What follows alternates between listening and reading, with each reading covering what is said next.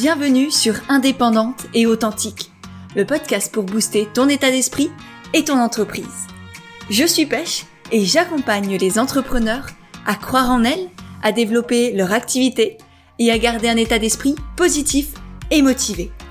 Chaque mercredi, je te partage des conseils autour de l'entrepreneuriat, une réflexion de développement personnel ou encore l'interview d'une femme inspirante qui te partagera sa vision de la vie et de l'entrepreneuriat. Et aujourd'hui, on se retrouve avec Céline Disnogood, une blogueuse éthique, mais avant tout, une aventurière. Une aventurière de la vie, de l'humain. Une aventurière passionnée qui s'est donnée pour mission de changer les consciences et qui a réussi au fur et à mesure et en partant de rien du tout, en lâchant son travail un peu du jour au lendemain, à créer un métier engagé et sur mesure, qui lui correspond pleinement, qui est en accord avec ses valeurs et qui a du sens pour elle et pour le monde. Sur son blog et ses réseaux, Céline nous emmène en voyage, nous parle d'écologie, de slow travel, de l'aventure humaine qu'est la vie. Et dans cet épisode, avec Céline, on a parlé du coup de son parcours, du moment où elle a tout quitté, de ce déclic qu'elle a eu et à partir duquel elle n'a plus pu revenir en arrière et à partir duquel elle savait que quelque chose allait et devait changer. Elle nous a aussi du coup partagé ses conseils pour surmonter ses peurs et arrêter de chercher la reconnaissance des autres constamment. Elle a aussi expliqué comment elle a réussi à se créer cette activité sur mesure sans avoir aucune idée de ce qu'elle allait faire au départ. Elle nous a partagé aussi les coulisses d'un blog éthique, comment ça se passe, comment on arrive à gagner de l'argent tout en restant en accord avec ses valeurs et en travaillant avec des petites marques qui n'ont pas forcément toujours les moyens. Et pour finir, on a parlé des impossibles possibles auxquels elle croit plus que tout et qui la portent au quotidien. Ça a vraiment été une très très belle conversation autour de nos valeurs, autour de l'entrepreneuriat, de l'éthique, de comment on peut changer les choses à notre échelle. Parce que oui, on a tous le pouvoir de changer les choses. Et juste avant de te laisser pour notre conversation, je tiens à remercier la petite bulle d'Elo qui a partagé la dernière interview dans sa stories sur Instagram. C'était l'interview d'Emna Evnar, qui est la fondatrice de Casidomi, une boutique bio en ligne et à petit prix. Donc voilà, c'était un très très bel épisode aussi et je te remercie encore une fois, la petite bulle d'Elo, d'avoir partagé ça dans tes stories sur Instagram parce que c'est vraiment ça qui m'aide le plus à faire connaître le podcast, à toucher de plus en plus de personnes. Et d'ailleurs, si jamais toi aussi tu veux faire de même, tu veux soutenir le podcast, eh bien n'hésite pas à faire une capture d'écran de l'épisode que tu es en train d'écouter et à le partager dans ta story sur Instagram en nous taguant avec Céline at isnogood et at pêche et néglantine. D'ailleurs, tu peux aussi très bien laisser une note et un avis sur Apple Podcast. Ça m'aidera aussi énormément parce que c'est un peu eux les maîtres du podcast entre guillemets et donc c'est un peu eux qui décident bah, quel podcast fonctionne ou non. Donc voilà, si tu as envie de me soutenir parce que tu aimes indépendante et authentique, eh bien tu sais quoi faire. Instagram, partager en story et laisser un commentaire et une petite note sur iTunes. Voilà voilou. Et bah sur ce, je te laisse pour ma conversation avec Céline Disnogood. C'est parti. Eh ben bonjour Céline, merci beaucoup d'être avec avec moi aujourd'hui. Est-ce que pour les personnes qui ne te connaîtraient pas, tu peux te présenter, s'il te plaît? Alors, euh, bah oui, donc je suis Céline, je suis euh, l'auteur du blog Is No Good que j'ai créé il y a maintenant ben, trois ans et demi. Euh, c'est un blog qui, dès le départ, se dédiait à la mode éthique, donc à une mode un petit peu plus consciente. Et petit à petit, ça s'est ouvert sur tout un tas de sujets bah, liés à moi, ma prise de conscience, à la façon dont je repense mes habitudes. Donc, c'est de façon plus générale à un mode de consommation et de vie un peu plus conscient. Et voilà, je pense que c'est pas mal déjà. Et ça, c'est ton activité principale ou est-ce que tu as quelque chose d'autre à côté? Ouais, j'ai quelque chose d'autre à côté et pour moi, c'est d'ailleurs très important de, bah, d'avoir, euh, de ne pas dépendre uniquement de mon blog parce que euh, je pense que ça me gênerait euh, éthiquement de, dépendre de ce blog parce que ça voudrait dire que pour manger et payer mon loyer, ben, je dépends des partenariats qui se mettent en place. Et ça, ça me poserait une question éthique parce que bah, mes partenariats, je les choisis avec soin. donc voilà, il ne faudrait pas que je, sois amenée pour, pour ma survie à choisir des partenariats avec qui normalement je ne souhaiterais pas travailler. Donc en fait, je ne sais pas si je remonte tout le fil de l'histoire, mais en fait. Partage-nous ton parcours. Alors le CM2, comment ça s'est passé, tout ça? Alors le CM2, très bien. à vrai dire, ça a toujours été très bien. Donc j'étais un petit peu l'élève, enfin, oui, l'élève qui se posait pas trop de questions et qui allait là où on voulait qu'elle aille sans, sans qu'elle ait, voilà, à se poser de questions. Et donc, bah, j'ai fait une école de commerce, un master en finance, et je me suis lancée dans la vie active dans un cabinet d'audit, et j'ai travaillé là-bas pendant trois ans. C'était très intéressant. Enfin, j'avais l'impression d'être très intéressée parce que j'étais challengée intellectuellement tout le temps, on me donnait de plus en plus de responsabilités, j'avais l'impression de faire un métier que personne ne comprenait, donc qui, quelque part, était un métier de personne légèrement supérieure. En tout cas, voilà, j'étais vraiment, j'évoluais dans un cercle qui, pensait comme ça. Et je m'en rendais pas forcément compte parce que je m'étais jamais posé de questions.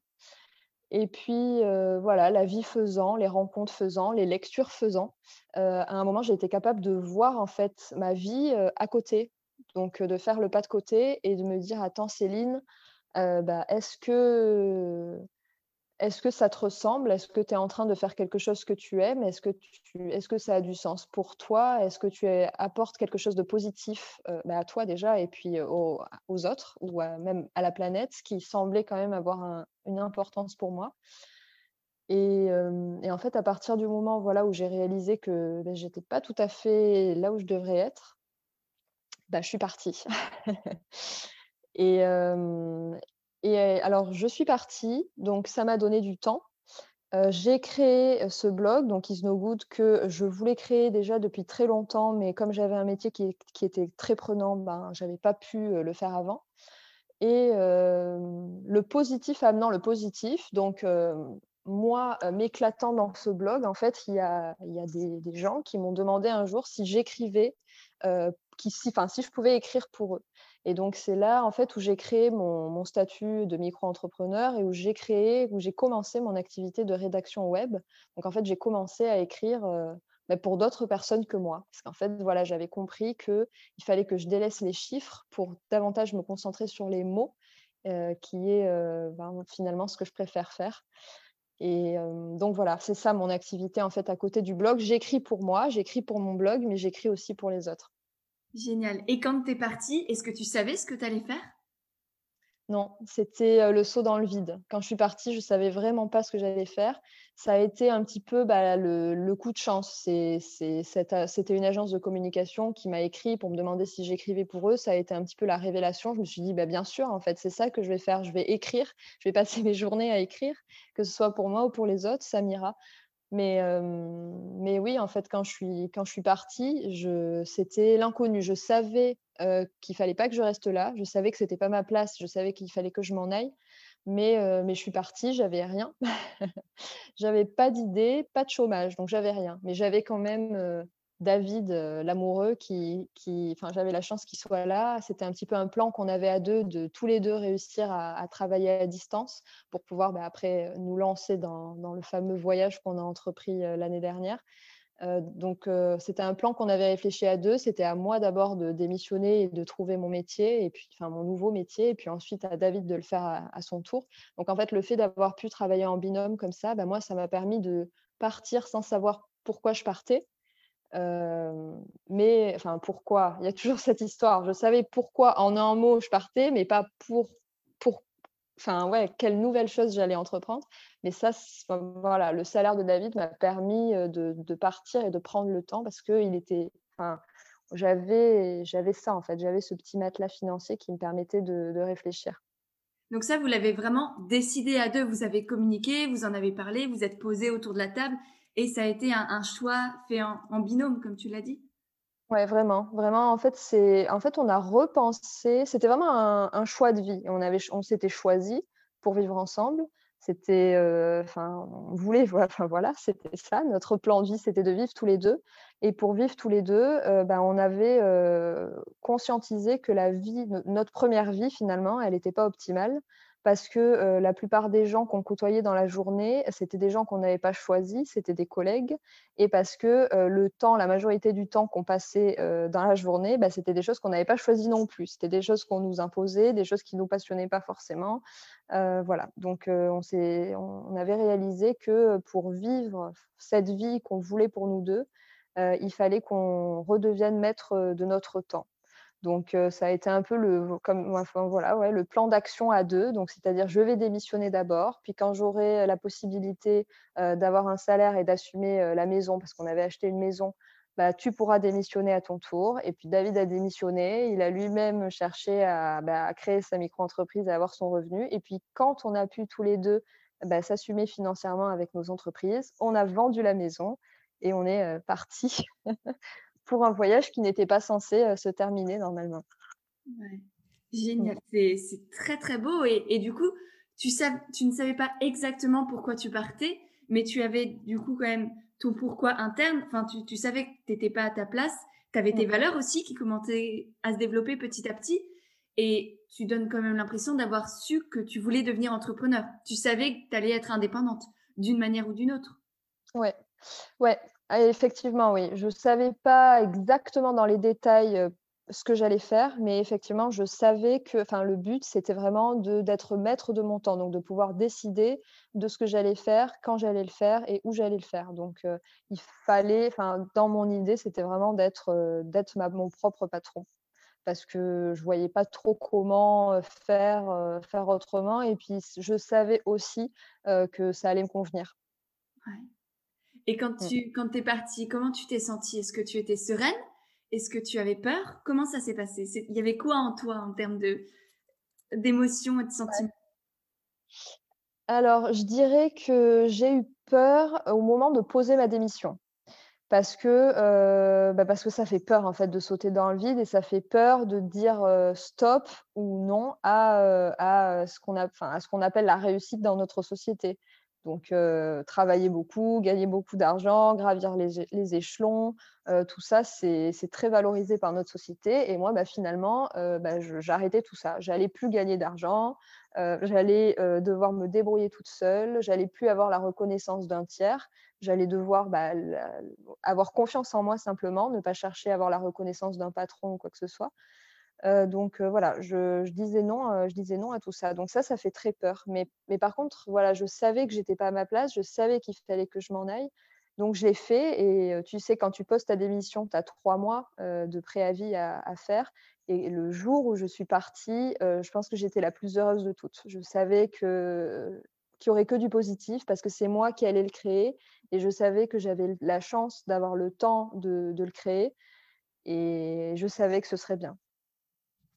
Génial. Ouais, c'est très beau et, et ça me rappelle pas mal de souvenirs aussi de cette sensation de, de liberté, de soulagement, de c'était dur mais c'est fini. Et maintenant je suis libre et je peux créer ma vie à ma manière, avoir l'impact que j'ai envie d'avoir, être en accord avec mes valeurs, avoir du sens dans ce que je fais.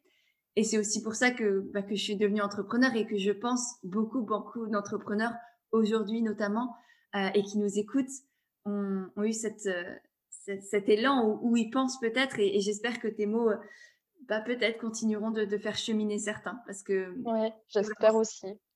C'est magique. Et toi, du coup, est-ce que tu regrettes quoi que ce soit? Est-ce que tu aurais refait les mêmes choses de la même manière? Je, pense que oui. je pense que je pense j'ai rien à regretter. Je pourrais avoir à regretter ma première vie et surtout de, ne pas avoir réussi à. Mmh, parce qu'en fait, finalement, si je me suis jamais pas posé de questions et que je me suis retrouvée dans ces études en finance, puis dans ce cabinet d'audit, c'est parce que j'ai cherché à satisfaire le regard de l'autre et à ne pas décevoir et à être là où on voulait que je sois.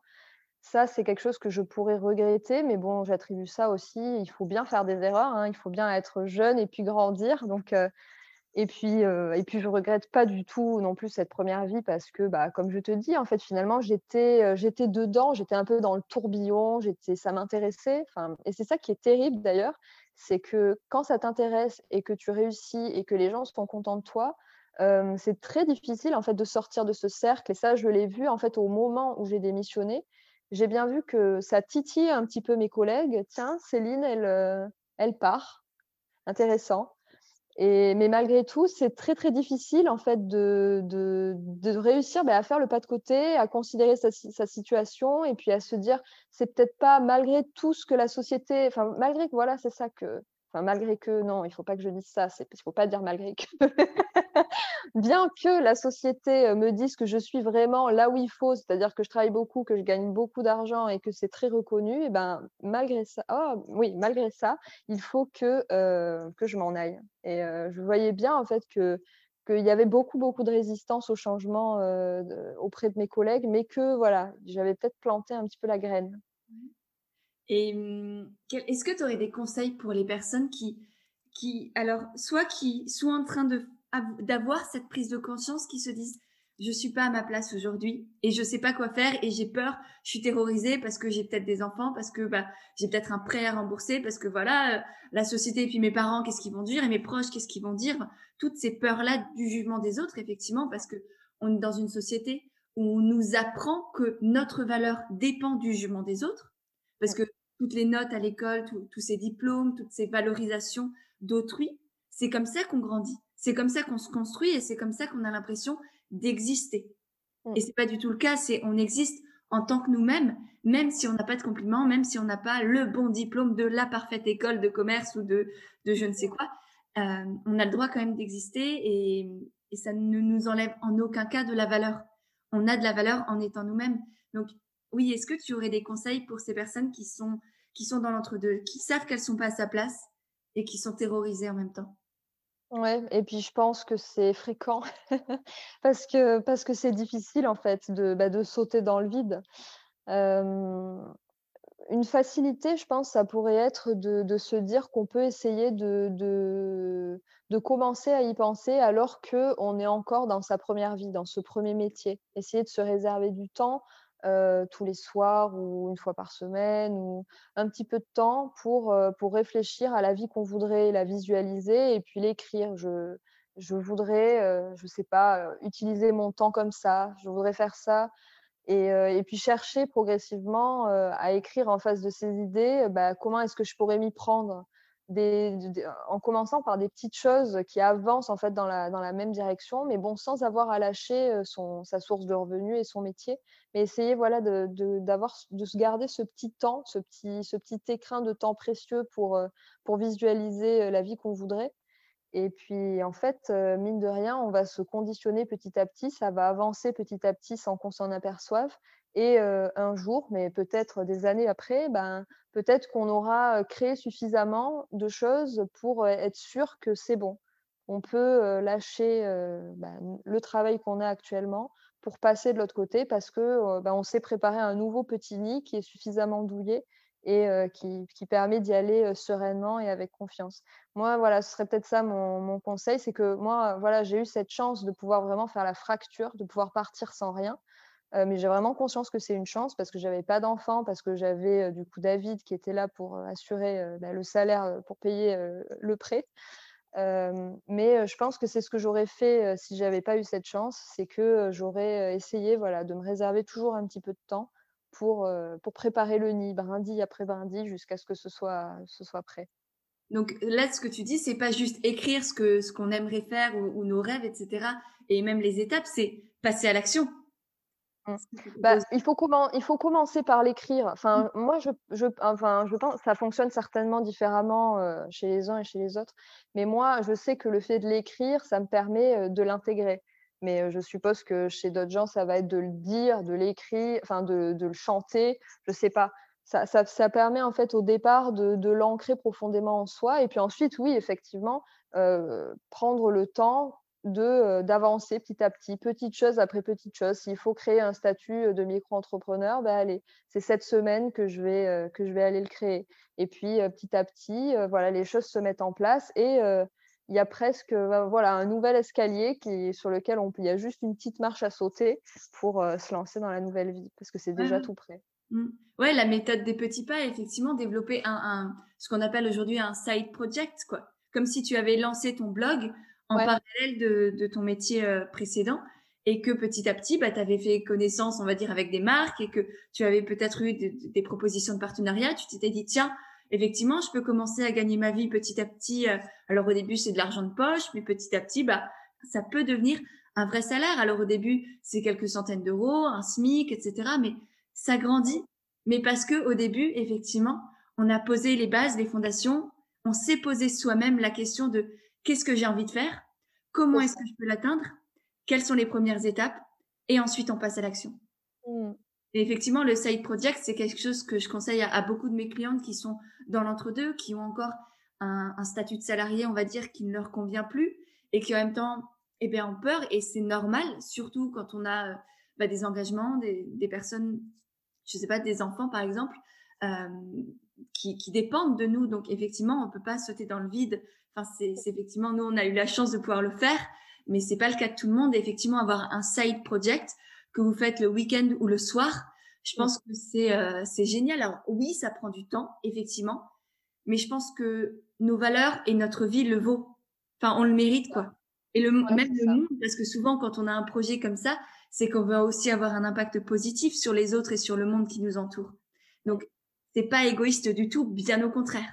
Mmh. le court terme, ça peut sembler l'être, mais sur le long terme, ça va changer et votre vie et, la vie d'autres personnes, voire euh, du monde entier, si vous, euh, si vraiment vous voyez les choses en grand, et je vous le souhaite. Bah oui, oui, c'est ça. c'est exactement ce que tu dis, c'est que peut-être, euh, bah justement, quand on a des enfants, très souvent, les gens sont très durs dans leur jugement. Euh, surtout si on prend des, risques, ou alors qu'on voilà, décide de, euh, de, prendre un temps pour soi, pour réfléchir à la vie qu'on voudrait avoir, etc. C'est du temps qu'on ne va pas donner à ses enfants et c'est souvent mal vu. Alors que comme tu dis, en fait, si euh, bah, on arrive à prendre ce temps et puis à être épanoui soi-même, en fait, on va rayonner, on va répandre cet épanouissement autour de soi et finalement, ces enfants, ils seront bien plus heureux si nous-mêmes, en fait, on, est, on est épanoui c'est ouais, c'est il faut prendre ce temps, comme tu dis, c'est tellement important de, se connaître, de se comprendre, de savoir quelle est la valeur qu'on a à apporter au monde, et puis ensuite d'y aller, quoi, de, se sentir capable de le faire et de le faire. Bah oui, mais tellement un enfant qui voit sa maman ou son papa malheureux, bah il est malheureux lui aussi. Donc ouais, c'est hyper important. Ok, génial. Donc ça c'est un peu pour le passé. Et aujourd'hui, comment ça se passe? Aujourd'hui, tu as du coup le blog, tu as cette activité de, rédaction web à côté. Comment tu organises tout ça? Qu'est-ce que c'est?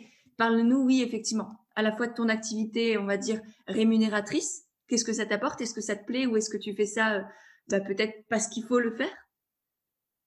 Euh, bah alors du coup, mes deux sources de revenus, ça va être mon blog et ça va être euh, écrire pour mon activité de rédaction web le fait en fait de pouvoir cumuler les deux, moi, me permet d'avoir une vraie indépendance donc sur le blog, donc de pas choisir, enfin de pouvoir choisir mes clients avec soin.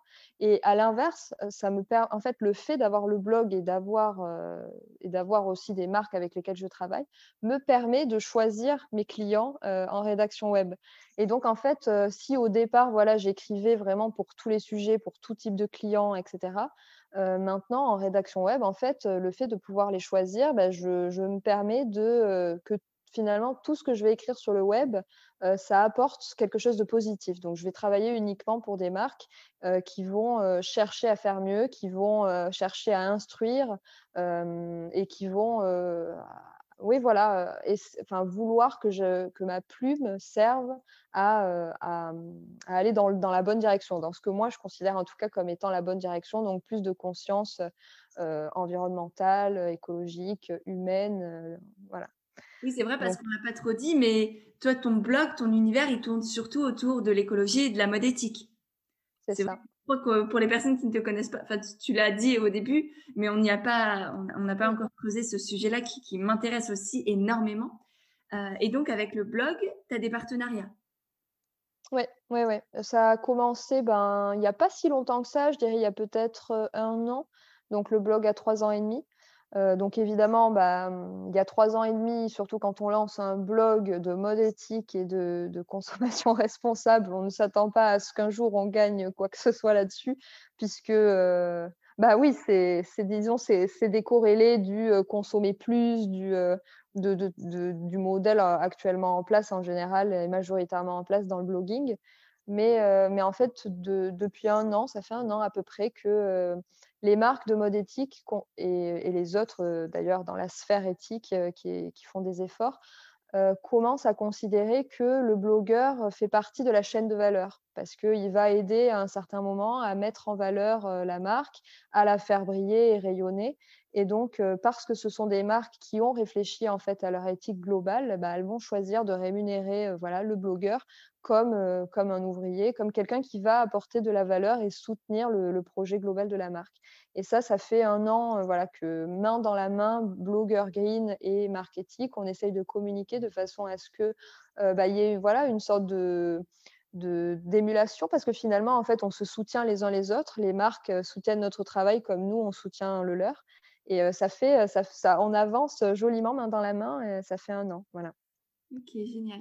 Et du coup, ça, ça passe par des postes sponsorisés, ça passe, passe de l'affiliation? Est-ce que là-dedans, même à l'intérieur du blog, on va dire, tu as différentes sources de revenus? Ou est-ce que tu oui. as en parler? Je... Oui, oui, bien sûr. Bah, il y, a un peu, y a un peu de tout. Il y a de l'affiliation, mais de toute façon, c'est toujours indiqué. Il y a des posts sponsorisés sur Instagram, des articles qui vont être sponsorisés aussi ça peut être, ça peut prendre toute forme, mais évidemment, c'est toujours indiqué. Ça, ça fait aussi partie de la démarche éthique globale. C'est que même si on va parler d'un produit, donc on va être dans la démarche de consommer mieux, il va quand même toujours y avoir une, enfin, ce qui pour moi est la base de ma réflexion écologique, qui va être le consommer moins. Donc ça, c'est toujours un peu le paradoxe du blogueur green, c'est qu'on va être amené à parler d'alternatives pour consommer mieux, mais voilà, en général, il y a toujours en, sous-teinte qu'il faut, qu'il faut consommer moins, quoi, malgré l'alternative qu'on présente. Donc voilà, c'est, et, le fait du coup de ne pas être une publicité et donc de toujours bien indiquer que ce que je fais là, c'est, par exemple, un post sponsorisé, ce post-là est travaillé avec la marque pour la soutenir. Bah, il n'est pas là pour induire le consommateur à l'acheter, il est juste là pour lui présenter cette alternative qui est, selon moi et mes critères, une, voilà, une, marque qui va vers le consommer mieux. Oui, je suis tout à fait d'accord. C'est juste la transparence qui va aussi avec toutes nos valeurs qu'on partage là et, dont, et dont tu parles très bien et que tu incarnes même très bien. après, c'est vrai que c'est compliqué parfois. Enfin, moi, je sais que j'ai déjà des marques qui m'ont contacté, mais juste alors c'est déjà très bien, mais pour te donner un produit et que tu en parles, mais sans forcément de payer. Et toi, comment tu, tu essayes ou, tu fais pour expliquer aux marques que ce que tu fais, c'est un vrai travail? Même si tu partages leurs valeurs, que tu as vraiment envie de les soutenir, que tu fais pas uniquement ça pour l'argent, mais aussi pour les mettre en valeur, bah, mine de rien, c'est un punaise de boulot, c'est un sacré boulot. Et, euh, et, ça a de la valeur, donc ça mérite aussi une rémunération derrière. Qu'est-ce, comment tu expliques ça aux marques oui, en fait, c'est très intéressant parce que du coup, moi, j'ai commencé il y a trois ans et demi et il y a trois ans et demi, personne dans la sphère green ne se faisait rémunérer, donc comme je te l'ai dit, et même moi, moi-même, en fait, je considérais que c'était normal, que j'étais là pour soutenir des marques qui n'avaient pas de budget de communication parce qu'elles décidaient de mettre ce budget ailleurs, donc c'est-à-dire dans, dans le salaire des ouvriers, dans le choix des matières, etc donc moi-même, en fait, j'étais persuadée de ça, qu'il fallait que, je, que c'était ma façon de contribuer au monde, ce, ce temps bénévole, en fait, allait, voilà, aller aider le, monde à mieux s'en sortir, à mieux tourner.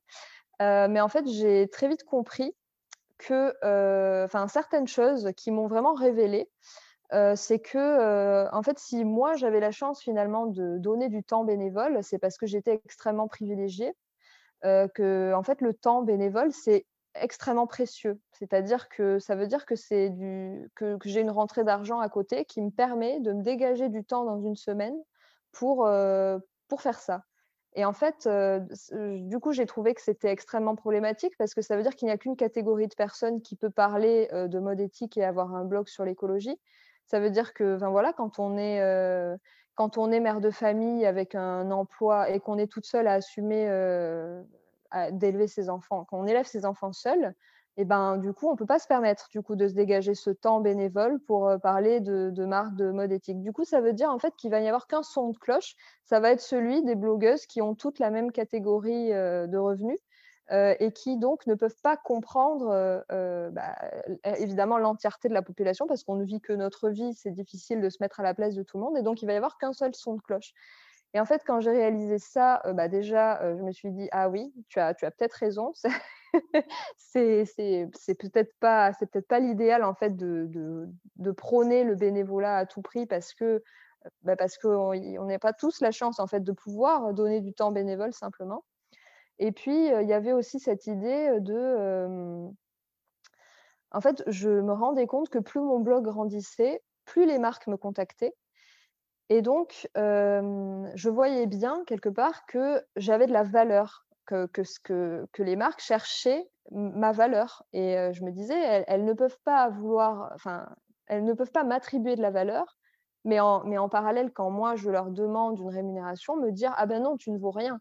Il y avait quelque chose qui n'allait pas du tout, en fait, dans dans ce discours-là. Si j'ai de la valeur, c'est que je vaux quelque chose. Donc voilà, il y avait y avait, une, une réflexion globale, en fait, sur le fait que finalement, ces marques qui avaient besoin de moi, finalement, pour communiquer, pour se faire connaître, très souvent, elles avaient bâti leur business model en oubliant la partie communication parce qu'elles s'étaient dit: «On va utiliser des personnes qui vont travailler gratuitement pour nous». Et en fait, heu, bah, ça n'allait pas, en fait, dans moi, ma conception d'une marque, heu, d'une marque éthique. C'est une marque, comme je te disais au départ, donc qui a considéré l'entièreté de sa chaîne de valeur avec les individus qui sont dessus comme étant, bah, valorisés à leur juste valeur. Donc heu, donc voilà, en fait, j'ai fait beaucoup d'éducation, je dirais, mais je suis pas la seule, hein. On est beaucoup de blogueuses à travailler ensemble et à faire cette éducation auprès des marques hein, et à expliquer qu'en fait, Heu, on travaille tous ensemble, c'est-à-dire que nous, on est là pour soutenir les marques, mais les marques sont aussi là pour nous soutenir parce que sinon, qu'est-ce qui va rester aussi? C'est que si personne ne rémunère les blogueurs green alors que les autres blogueurs plus conventionnels sont rémunérés, bah, les blogueurs green, ils vont devoir retourner au travail, heu, ré heu, ils vont devoir se chercher un autre travail et une autre source de revenus et ils n'auront pas, bah, la possibilité de faire du travail bénévole et de mettre les marques éthiques en avant. Et donc les marques éthiques et bah, elles redeviendront, dans l'ombre, personne ne les verra puisque c'était le travail des, blogueurs green finalement d'en parler. Donc voilà, c'est un cercle vertueux. C'est si tout le monde se soutient, et eh ben, on, peut, on peut avancer ensemble. C'est hyper intéressant. Et effectivement, je te rejoins sur tous les points. Il y en avait que j'avais déjà conscientisé, on va dire, et, il y en a d'autres, notamment ton rapport avec l'idée du temps bénévole aussi. J'y avais jamais pensé. Et effectivement, ça me paraît tellement logique maintenant que tu l'expliques. Donc euh, vraiment, merci beaucoup pour, euh, bah, pour ces explications justement. Mmh. Euh, ouais, non, c'est c'est génial. Et du coup, est-ce que tu travailles Comment tu fais quand une marque te dit ah bah non, j'ai pas les moyens Parce que moi, c'est ce qui m'arrive une fois sur deux limite. Quand tu veux uniquement travailler avec des marques éthiques, une fois sur deux dans ton mail, on te dit ah bah non, j'ai pas, pas de budget communication. Qu'est-ce que tu dis à la marque? Alors en fait, on est, donc comme je t'ai dit, on est tout un groupe, enfin, on essaye en fait de communiquer beaucoup les unes avec les autres ou les uns avec les autres, mais c'est vrai qu'il y a beaucoup de filles, représentantes du blogging green. on se tient au courant parce que souvent, en fait, on s'est aperçu qu'il y avait des mensonges. C'est-à-dire qu'une marque acceptait de rémunérer les unes et pas les autres et voilà. Donc en fait, on a créé une sorte de, consensus et encore une fois, hein, on a vite compris que le, collectif, c'était mieux que de, jouer toute seule dans son coin. Donc, donc on se tient au courant, on se pose des questions et, ça nous permet bah, d'avoir toute la même parole. Et que ça serve à tout le monde. Donc, donc voilà, déjà ça, ça règle le problème de certaines marques qui vont, vont décider de rémunérer les unes et pas les autres. Mais après, bien sûr, il y a des marques qui se lancent à peine, qui n'ont pas forcément de budget de, du coup pour se faire connaître. Bah là, ça va vraiment être au ressenti. Ça va être, moi, il y a des, des marques que je, je, vais adorer la démarche. Je vais trouver que c'est jusqu'au boutiste, qu'il y a énormément d'efforts, qu'elles apportent vraiment quelque chose que moi, en tant que consommatrice, ça me plairait, que je pourrais clairement acheter de moi-même.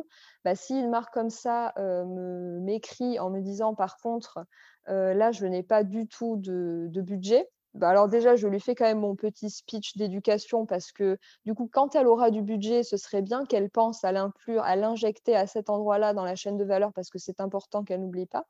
Et par contre, voilà, moi, je, suis tout à fait susceptible de l'accepter si c'est quelque chose qui vraiment m'enthousiasme à fond, que je, suis, je suis son projet à fond. Et voilà, donc ça dépend vraiment du ressenti, ça dépend de la marque, ça dépend, ça dépend voilà, beaucoup aussi de ce critère. Est-ce que moi, en tant que consommatrice, j'aurais acheté ça de moi-même, en fait? Ok, super. Et pourquoi aujourd'hui c'est important la mode éthique la mode green pour toi? Et même peut-être en règle générale, mais là c'est ton avis pour toi, vu que c'est ton domaine d'activité et, et, qui me parle beaucoup, mais tellement de connaissances là-dedans que je pense que c'est important là de, sensibiliser peut-être les personnes qui, qui nous écoutent ou qui se posent des questions ou qui s'en posent pas justement. Qu'est-ce que tu aimes bah, alors, moi la mode, la mode éthique, j'ai commencé à réfléchir à tout ça il y a bien, je pense, je sais sais pas, 6-7 ans. Ça a été, un cheminement, progressif et en fait, ça part de loin. ma conscience écologique part de: «Qu'est-ce que je mange?» Puis ensuite, petit à petit, mes œillères tombent et puis, je vais remettre en question, un petit peu toutes mes habitudes du quotidien jusqu'à bah, qu'est-ce que je mets sur ma peau? Et puis ça vient à, une fois que j'ai repensé un petit peu tout ce qui m'entoure, et ça, là, ce t-shirt, qui l'a fabriqué? C'est fabriqué en quoi? Comment ça fonctionne? J'entends parler que c'est le made in China, le travail des enfants. J'ai de vagues connaissances comme ça qui, qui me sont arrivées au fil des ans, mais je n'ai pas forcément de connaissances dessus. Et donc, je commence à m'intéresser à tout ça.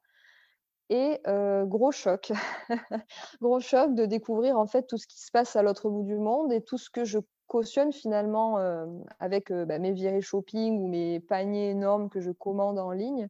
gros choc en fait de m'apercevoir que une population en exploite une autre pour tirer des chiffres d'affaires toujours plus gros et pouvoir exploiter toujours plus de gens donc, et, donc il y a tout ce côté éthique qui me choque énormément et qui, est vraiment le, point de départ en fait de bon Céline, il va falloir repenser tout ça, chercher des alternatives. Et puis ensuite, quand je creuse encore, bah, m'apercevoir que toutes ces grandes entreprises qui, exploitent ces gens, bah, ils exploitent aussi les sols euh, avec euh, le coton, euh, ils exploitent l'eau, ils, polluent énormément parce qu'ils rejettent énormément de solvants dans les eaux, dans la terre de toutes ces populations.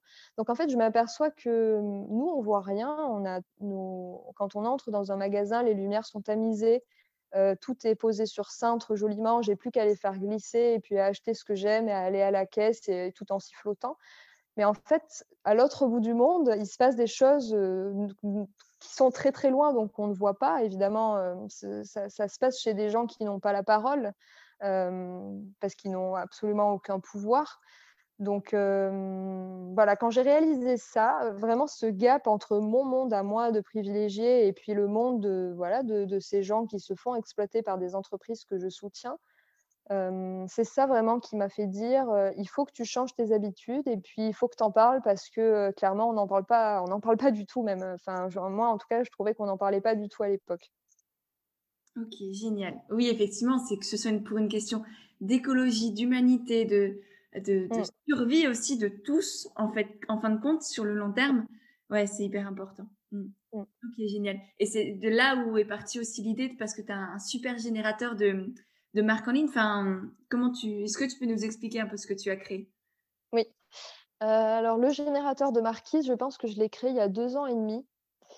Euh, donc avec c'est David qui s'occupait de toute la partie euh, développement du site parce qu'il est ingénieur informatique, donc j'ai pu compter sur lui là-dessus.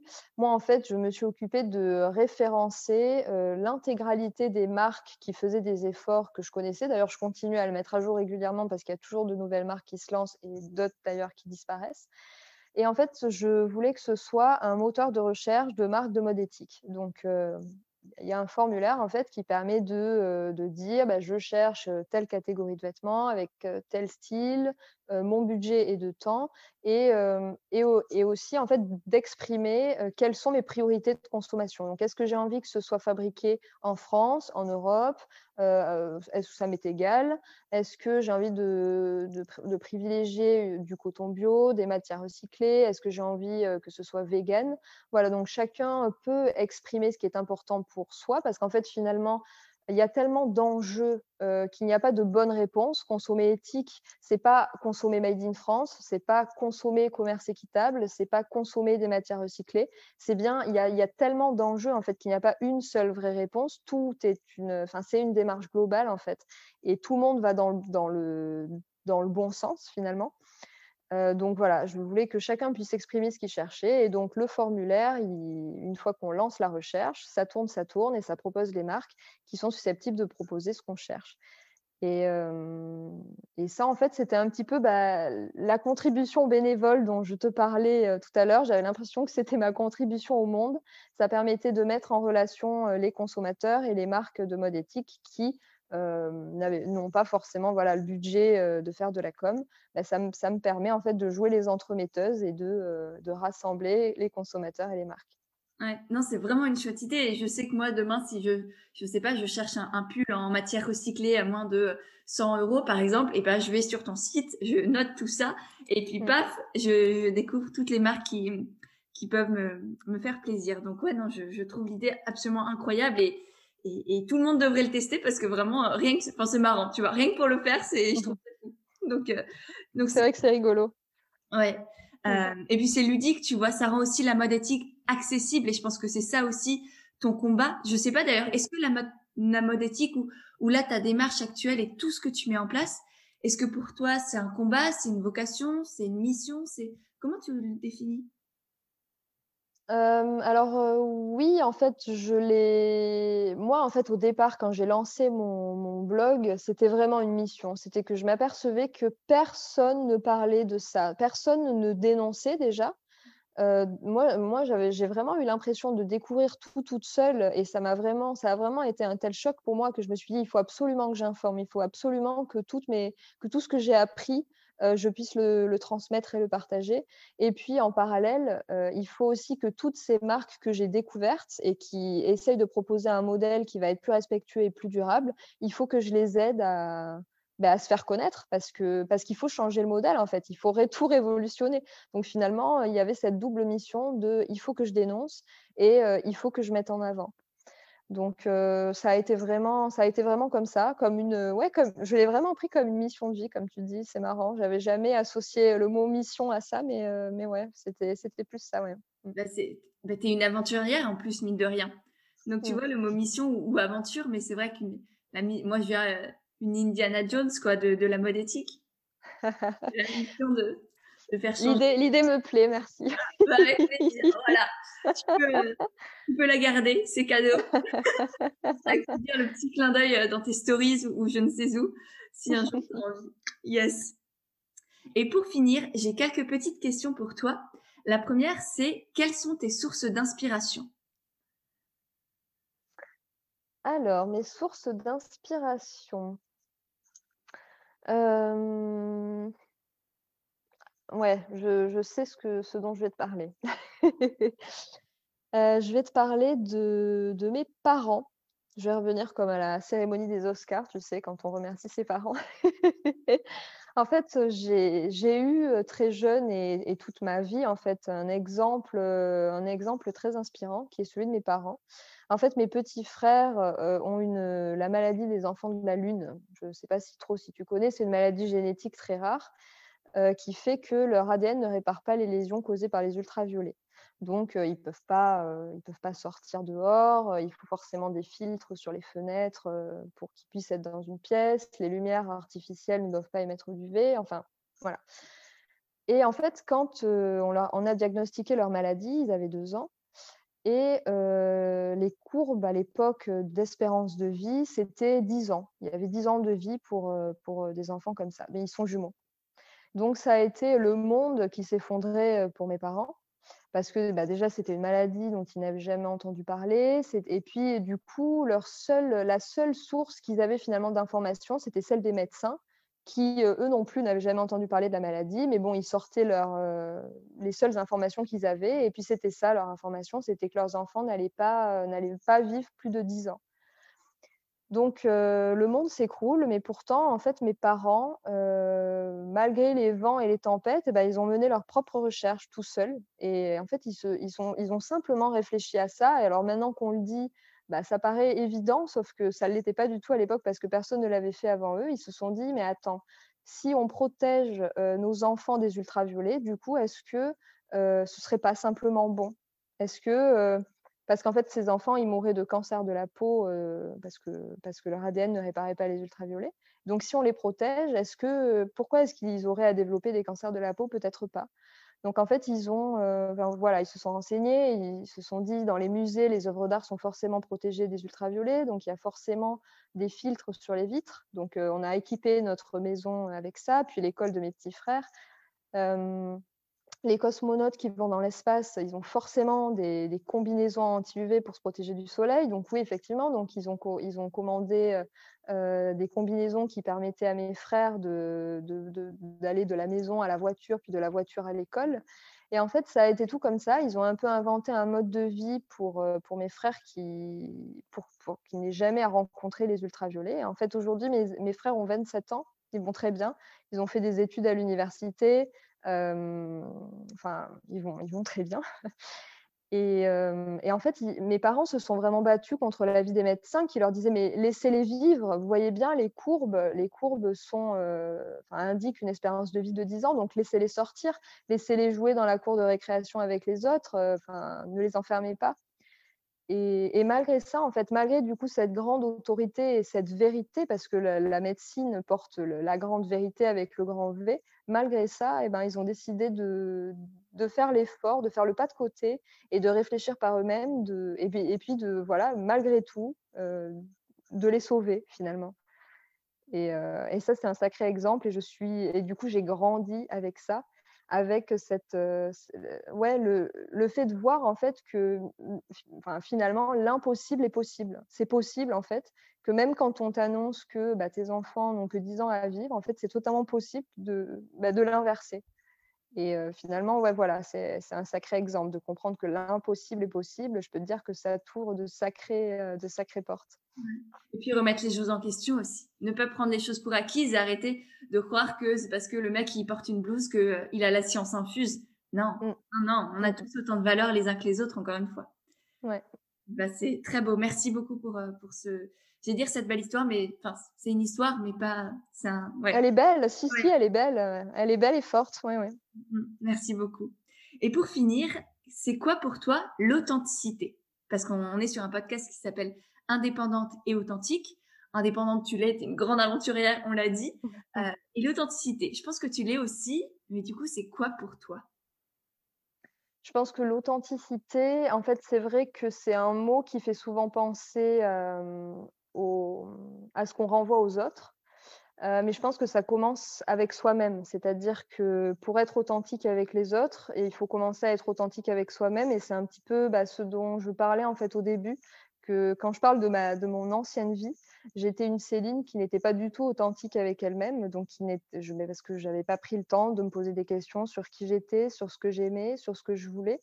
Et donc, du coup, cette Céline-là, qui n'était pas authentique avec elle-même, eh ben, forcément, elle n'était pas du tout authentique avec les autres, puisque, puisqu'elle était, elle était celle qu'on voulait qu'elle soit. Donc, elle n'était pas, pas authentique, en fait.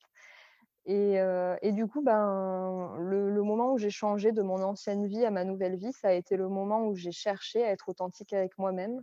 Et du coup, aujourd'hui, en fait, je, comme je suis moi-même et que euh, je m'apprécie, bah, je suis authentique avec les autres. Je suis, je suis vraiment moi-même. Et, en fait, le fait d'être vraiment moi-même et d'être alignée, bah, ça me permet aussi de cultiver la bienveillance.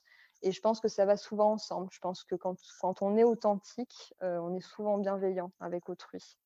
Ouais, je suis bien d'accord. C'est une bienveillance qu'on apprend à avoir envers soi-même, une acceptation aussi du coup de, de, soi et, et, du coup des autres aussi par, par, par mimétisme. Enfin, je ne sais pas si c'est du mimétisme, mais en, parallèle. Ouais. Mm. Eh ben, merci beaucoup, beaucoup Céline pour ton temps, pour ces conseils, pour tes partages que j'ai trouvé extrêmement inspirants, pour ton parcours aussi qui, je l'espère, a fait naître ou éclore peut-être des, petites graines, des petites fleurs dans la tête des personnes qui nous ont écoutés. Mm, merci beaucoup de m'avoir donné la parole. C'est adorable. Merci beaucoup. À bientôt. Salut. Et voilà, c'est nouveau moi. J'espère vraiment que cet échange t'a plu. Si c'est le cas, n'hésite pas à le partager sur Instagram. Tu auras les liens de nos comptes directement dans les notes de l'épisode. J'ai déjà hâte de voir tes petits retours, de pouvoir te lire et te repartager.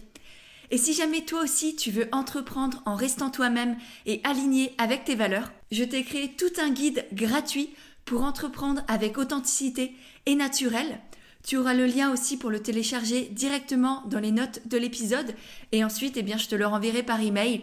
Il est rempli de, conseils, d'astuces, de, de petits exercices à faire pour t'aider à développer ton projet et faire en sorte qu'il te ressemble vraiment pleinement. Donc voilà, tu as le lien aussi dans les notes de l'épisode. Et pour finir, si vraiment tu as aimé le podcast, eh bien n'hésite pas à le faire savoir en laissant des petites notes et des étoiles sur Apple Podcast parce que ça aussi, ça m'aide énormément à faire grandir et à faire connaître le podcast et du coup aider et toucher de plus en plus de personnes. Voilà, je te remercie sincèrement par avance et je te dis à mercredi prochain pour un nouvel épisode d'Indépendante et authentique.